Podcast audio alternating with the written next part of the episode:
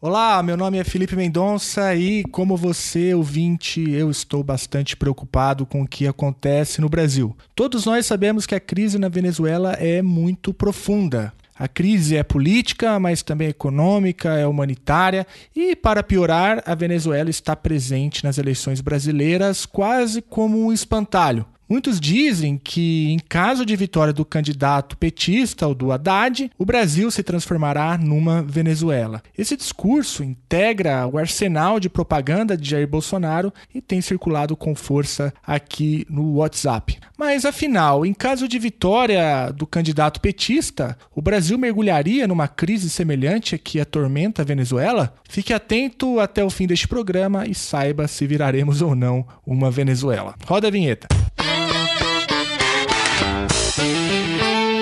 Afinal, o Brasil vai ou não virar uma Venezuela? Bom, para responder esta pergunta, consultamos vários especialistas. Um deles é o professor Pedro Henrique de Moraes Cícero, que falou com a gente pelo telefone lá de Brasília. Ele atua como professor visitante no Departamento de Estudos Latino-Americanos da Universidade de Brasília. O professor Pedro me contou, inclusive, que lá neste departamento eles desenvolvem estudos muito sérios sobre o que acontece aqui na região. O professor Pedro, inclusive, tem uma tese onde ele analisa profundamente a crise venezuelana. Mas afinal, Pedro, conta pra gente: o PT vai transformar o Brasil numa Venezuela? Não, de forma nenhuma, Fernando Haddad irá transformar um Brasil na Venezuela em caso de um eventual governo. Primeiro, porque são países muito distintos na sua economia, na sua sociedade e na sua história. A Venezuela, um país petroleiro, desindustrializado e que depende exclusivamente da exportação de hidrocarbonetos para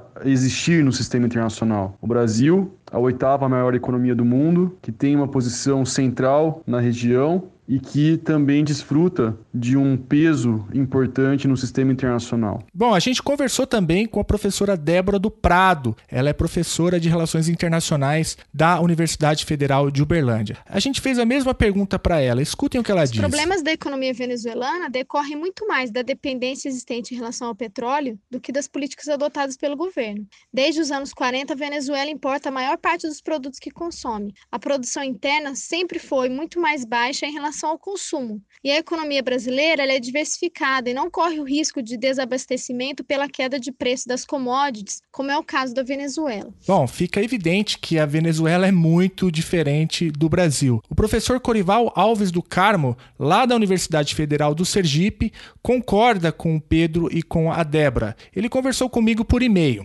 Para ele, abre aspas, adotar as políticas argentinas representa uma ameaça maior para o Brasil do que a Venezuela. Por crise similar à da Argentina, muitos brasileiros deixaram o Brasil no final dos anos 80 e no início dos anos 90 para tentar a vida no exterior. Fecha aspas. Portanto, para ele, nós deveríamos estar mais preocupados é com a Argentina, com a repetição do modelo argentino, do que uma improvável repetição do modelo venezuelano aqui no Brasil por governos petistas. Como disse o professor Pedro, a economia venezuelana é dependente do petróleo e a PDVSA é a empresa estatal que cuida deste setor na Venezuela. Mas aqui nós temos a Petrobras, alvo inclusive de muitos escândalos de corrupção. Petrobras e PDVSA são a mesma coisa? Bom, eu fiz essa pergunta para o professor de economia, o Cássio Garcia Ribeiro Soares da Silva. Ele é professor do Instituto de Economia da UFO e ele é especialista em Petrobras. Ele conversou comigo por telefone. Ouça o que ele diz. A PDVSA é totalmente estatal, enquanto a Petrobras é uma empresa mista, ou seja, ela possui acionistas privados. O governo do PT, tanto com Lula quanto com Dilma, se preocuparam é, com os resultados operacionais, com a lucratividade dos acionistas. É importante destacar que os governos do PT não reverteram nenhuma das privatizações feitas no governo Fernando Henrique e não estatizaram nenhuma empresa durante os seus governos. Além disso, o programa do Haddad e nem os governos anteriores propuseram retirar dinheiro das estatais para financiar as políticas sociais. As políticas sociais são financiadas com recursos do orçamento, que estão sob controle do Congresso Nacional. E isso torna o caso brasileiro muito diferente do venezuelano. Mas se o Brasil é assim tão diferente da Venezuela, por qual razão a Venezuela aparece com tanta força na discussão brasileira? Circula muito nas redes sociais a ideia de que o PT vai transformar o Brasil em algo semelhante ao que ocorre na Venezuela. Para a gente entender o quão distante isso é da realidade, é preciso entender um pouco como se deu e como ainda se dá a relação entre o Brasil com o país vizinho, com os venezuelanos. Eu perguntei para o professor Pedro como se deu a relação entre os dois países nos últimos anos. Escutem o que o Pedro diz. Vale lembrar que as relações Brasil e Venezuela são relações históricas. O Brasil e a Venezuela, por terem uma fronteira, têm relações estáveis há muitos e muitos anos. Uh, o PT, ao longo do seu governo, teve sim relações amistosas com a Venezuela, assim como teve com os demais vizinhos latino-americanos, em especial os do Mercosul. E aí, uma questão fundamental: a aproximação que se deu entre Brasil e Venezuela ao longo do governo do PT foi chancelada inclusive pelo Congresso brasileiro. Isso ficou claro no momento em que o próprio Congresso Nacional chancelou a entrada da Venezuela no Mercosul. Tal iniciativa foi consolidada a partir de uma votação bicameral que consolidou no ano de 2012 essa entrada. Venhamos e convenhamos, o Congresso Brasileiro de 2012 não era um congresso que estava ah, nas mãos do PT, haja vista o golpe que se deu anos depois. Isso, isso deixa claro, portanto, ah, que a aproximação entre os dois países é algo suprapartidário, inclusive porque os empresários brasileiros, a elite brasileira, se beneficia muito com o comércio bilateral entre os dois países. Bom, e eu fiz a mesma pergunta para a professora Débora Prado, lá do Instituto de Relações Internacionais da Universidade Federal de Uberlândia. Vamos ouvi-la. Os governos petistas sempre trataram a Venezuela com respeito, assim como trataram a Argentina, Paraguai, Bolívia, Equador, Estados Unidos e diversos outros países. Nas relações internacionais, não se pode agredir um país vizinho, quer seja a Venezuela, quer seja os Estados Unidos. Não podemos confundir respeito com apoio. Os governos petistas sempre reforçaram a necessidade de que a saída para a crise da Venezuela fosse institucional, inclusive com a atuação de outros países da América Latina, na condição de negociadores via Unasul, não uma intervenção no país vindo de fora, como tem sido proposto pelo atual governo Trump. Bom, fica claro, tanto na fala do Pedro quanto na fala da professora Débora, que a política externa brasileira, durante os governos petistas, tentaram sim manter relações diplomáticas estáveis com os seus vizinhos. Durante os governos petistas, principalmente o de Lula, sempre se dialogou com todo mundo. Mas, como também ficou claro na fala dos dois, isso não aconteceu só no governo do PT, ou seja, no governo do FHC aconteceu a mesma coisa. É disso que o professor Pedro fala neste momento. Ele conta pra gente uma crise que aconteceu em 2001 na Venezuela, portanto, uma crise que acontece durante o governo FHC. Bom, qual foi a reação do FHC naquele momento? Bom, Pedro conta pra gente. É muito importante também lembrar um caso que se deu antes do início do governo Lula, ou dos governos Lula. No ano de 2001, a Venezuela enfrentou uma gravíssima crise de desabastecimento da sua, do seu principal ativo comercial, o petróleo. Isso se deu por conta de um lockout, ou seja, uma greve patronal que sabotou a economia do país e fez com que os venezuelanos, a maior reserva de petróleo do mundo, ficassem sem combustível, haja vista a greve patronal que se deu na empresa petroleira venezuelana, a PDVSA. E quem foi socorrer os venezuelanos naquele momento? O Brasil. Sim, o Brasil, então governado por Fernando Henrique Cardoso, né, que socorreu a Venezuela, exportando o petróleo brasileiro àquele país, com o objetivo de garantir a estabilidade do então governo Hugo Chávez Frias. Está aí mais uma prova de que as relações entre Brasil e Venezuela sempre foram amistosas e sempre se deram na maior uh, serenidade e estabilidade possível, inclusive antes do governo ou dos governos do PT. Bom, tudo isso deixa muito claro que manter relações estáveis com os países vizinhos sempre foi uma diretriz da política externa brasileira, independente do partido. Isso não é novidade para os especialistas e também não é algo típico do PT tão somente. Como explicou o professor Pedro, a situação não foi diferente durante o governo do Fernando Henrique Cardoso. Mas, independente de tudo isso, não dá para negar o fato de que a crise na Venezuela é mesmo muito violenta. Mas afinal, professor,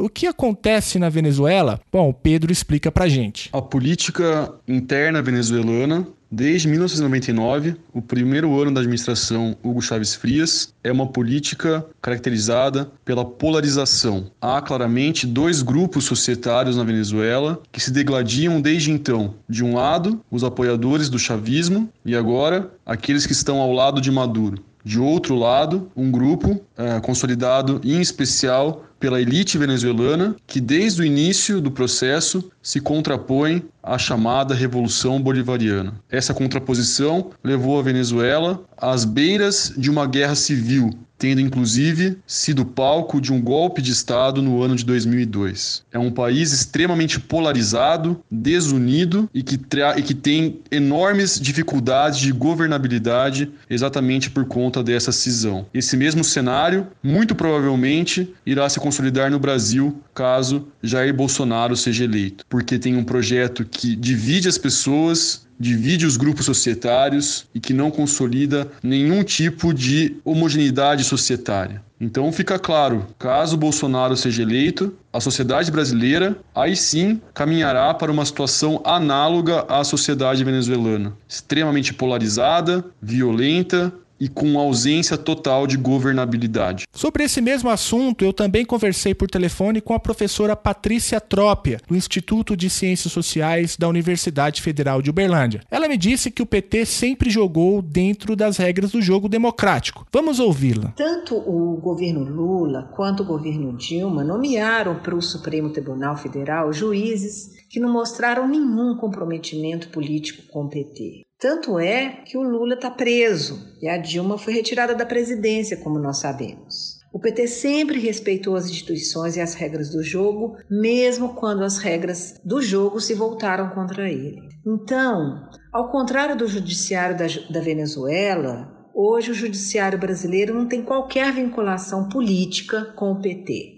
Além disso, é importante ressaltar que entre as propostas do Haddad não há nenhuma que ameaça a autonomia do judiciário. Na verdade, quem tem falado em ampliar o número de ministros no Supremo Tribunal Federal não é a campanha do Haddad, mas a campanha do Bolsonaro. Vejam só, o que a professora Patrícia Trópia e o professor Pedro Cícero estão dizendo é que Bolsonaro está mais apto a mergulhar o Brasil numa crise que, embora não seja semelhante, pode ser tão aguda quanto a da Venezuela. A professora do Departamento de Ciências Políticas da USP, a Maria Hermínia Tavares de Almeida, ela escreveu esta semana na Folha de São Paulo o seguinte, abre aspas, a extrema-direita brasileira surfa na onda da descrença nos partidos e se diz moralizante e antipolítico. É ela que poderá nos levar por caminhos semelhantes aos da Itália ou da Venezuela. Fecha aspas. Bom, eu ainda não estou satisfeito com as respostas. Por isso, eu telefonei para o professor de Relações Internacionais da Universidade Federal do ABC, o professor Igor Fuser, e, para minha surpresa, ele foi ainda mais categórico do que tudo que a gente já ouviu até agora. Ouçamos. Na realidade,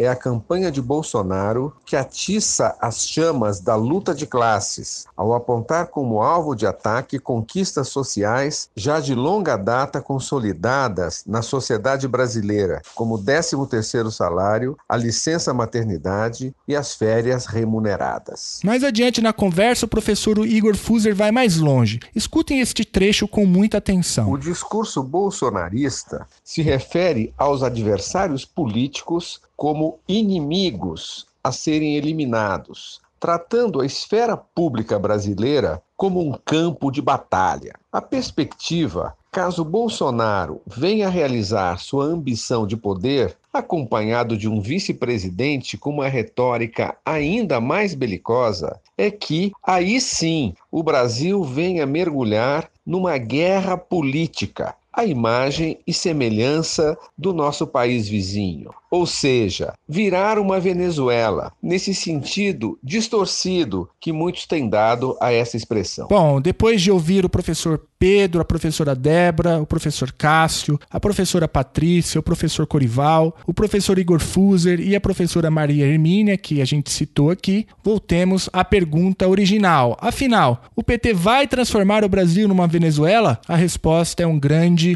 longo e sonoro não. Afinal, se o PT tiver tivesse de fato o interesse em transformar o Brasil numa Venezuela, por qual razão o partido não fez isso antes, durante os 14 anos que esteve no poder? Está claro, portanto, que a Venezuela funciona mais como bode expiatório, como marketing político, que tenta ganhar no grito e no medo das pessoas. O governo de Maduro tem sim inúmeros problemas, problemas graves, e isso é inegável. Ninguém que eu conversei nega esta realidade. O que se passa no país vizinho é complexo e preocupante, mas nada, absolutamente nada, indica que Haddad transformará o Brasil numa Venezuela. Os especialistas são categóricos nesta afirmação. Quem diz isso é apenas desonesto. Agora, o surpreendente é que, depois de conversar com alguns desses professores, a situação parece que se inverte. É Bolsonaro que pode criar uma crise semelhante à da Venezuela, embora não idêntica, mas semelhante aqui no Brasil. Olha o que o professor Pedro diz sobre este ponto. Hugo Chaves é uma esperança para a América Latina e gostaria muito que essa filosofia chegasse ao Brasil. Acho ele ímpar pretendo ir à Venezuela e tentar conhecê-lo. Amigo, quem você acha que proferiu essa frase? Fernando Haddad ou Jair Bolsonaro? Dúvidas, mas não, é muito claro. Quem proferiu essa frase foi Jair Messias Bolsonaro, em entrevista ao jornal O Estado de São Paulo no ano de 1999. Ficava claro naquele momento que Chaves era um exemplo para Bolsonaro, em especial por também ser um militar. Então, o ódio, o rancor, o ranço que Bolsonaro e seus apoiadores têm em relação a Chaves e a Venezuela é algo que foi manipulado, algo que foi meticulosamente maquiado por uma estratégia de marketing da campanha bolsonarista. O ódio antes era amor, era admiração, no sentido de que Chaves, por bastante tempo, foi um modelo um ídolo para Bolsonaro. Portanto, está claro que se existe alguma chance de o Brasil entrar numa espiral de crise aguda, tão aguda quanto a da Venezuela, este perigo está na candidatura de Bolsonaro e não na candidatura de Haddad. Bom, e justamente hoje, no dia da gravação deste programa, em 11 de outubro de 2018, o jornal inglês The Guardian publicou uma matéria chamada A Nova Venezuela tática de intimidação do populista brasileiro Bolsonaro ganha força. A professora Débora conta pra gente um pouquinho o que o jornal inglês fala desta tática de Bolsonaro. A reportagem do The Guardian, ela reforça essa construção de narrativa que tem sido feita pelo candidato, citando textos e programas que têm sido publicados nas redes sociais, no YouTube, no Twitter, questionando a população se elas querem é, que o Brasil se transforme numa Venezuela.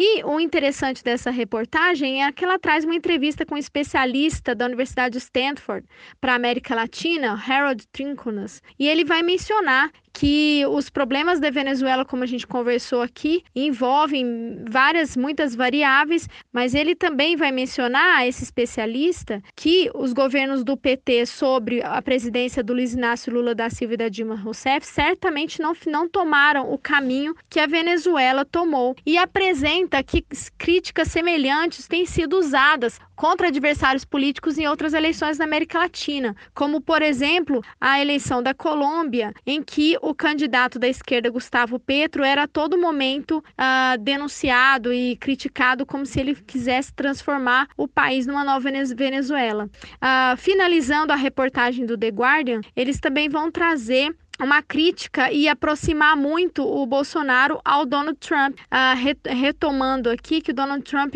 escreveu um editorial no US Today dizendo que os novos democratas nos Estados Unidos são socialistas radicais que querem o um modelo da Venezuela para a América. É, essa interpretação foi duramente criticada no Washington Post e vários democratas se colocaram contra, mais uma vez reafirmando aí que a Venezuela nunca foi considerada um modelo econômico para os Estados Unidos. Então, essa construção de narrativa, ela tem sido utilizada na América Latina justamente para, através do medo, conquistar aí a simpatia da população contra candidatos de esquerda. Bom, o jornal deixa claro que a acusação recorrente que se faz ao PT é um absurdo, é uma desonestidade e está, portanto, muito distante da realidade. Bom, meus amigos e minhas amigas, obrigado pela sua atenção. Sigamos firmes na luta pela verdade e contra as informações falsas. Eu vou ficando por aqui. Um forte abraço e até a próxima.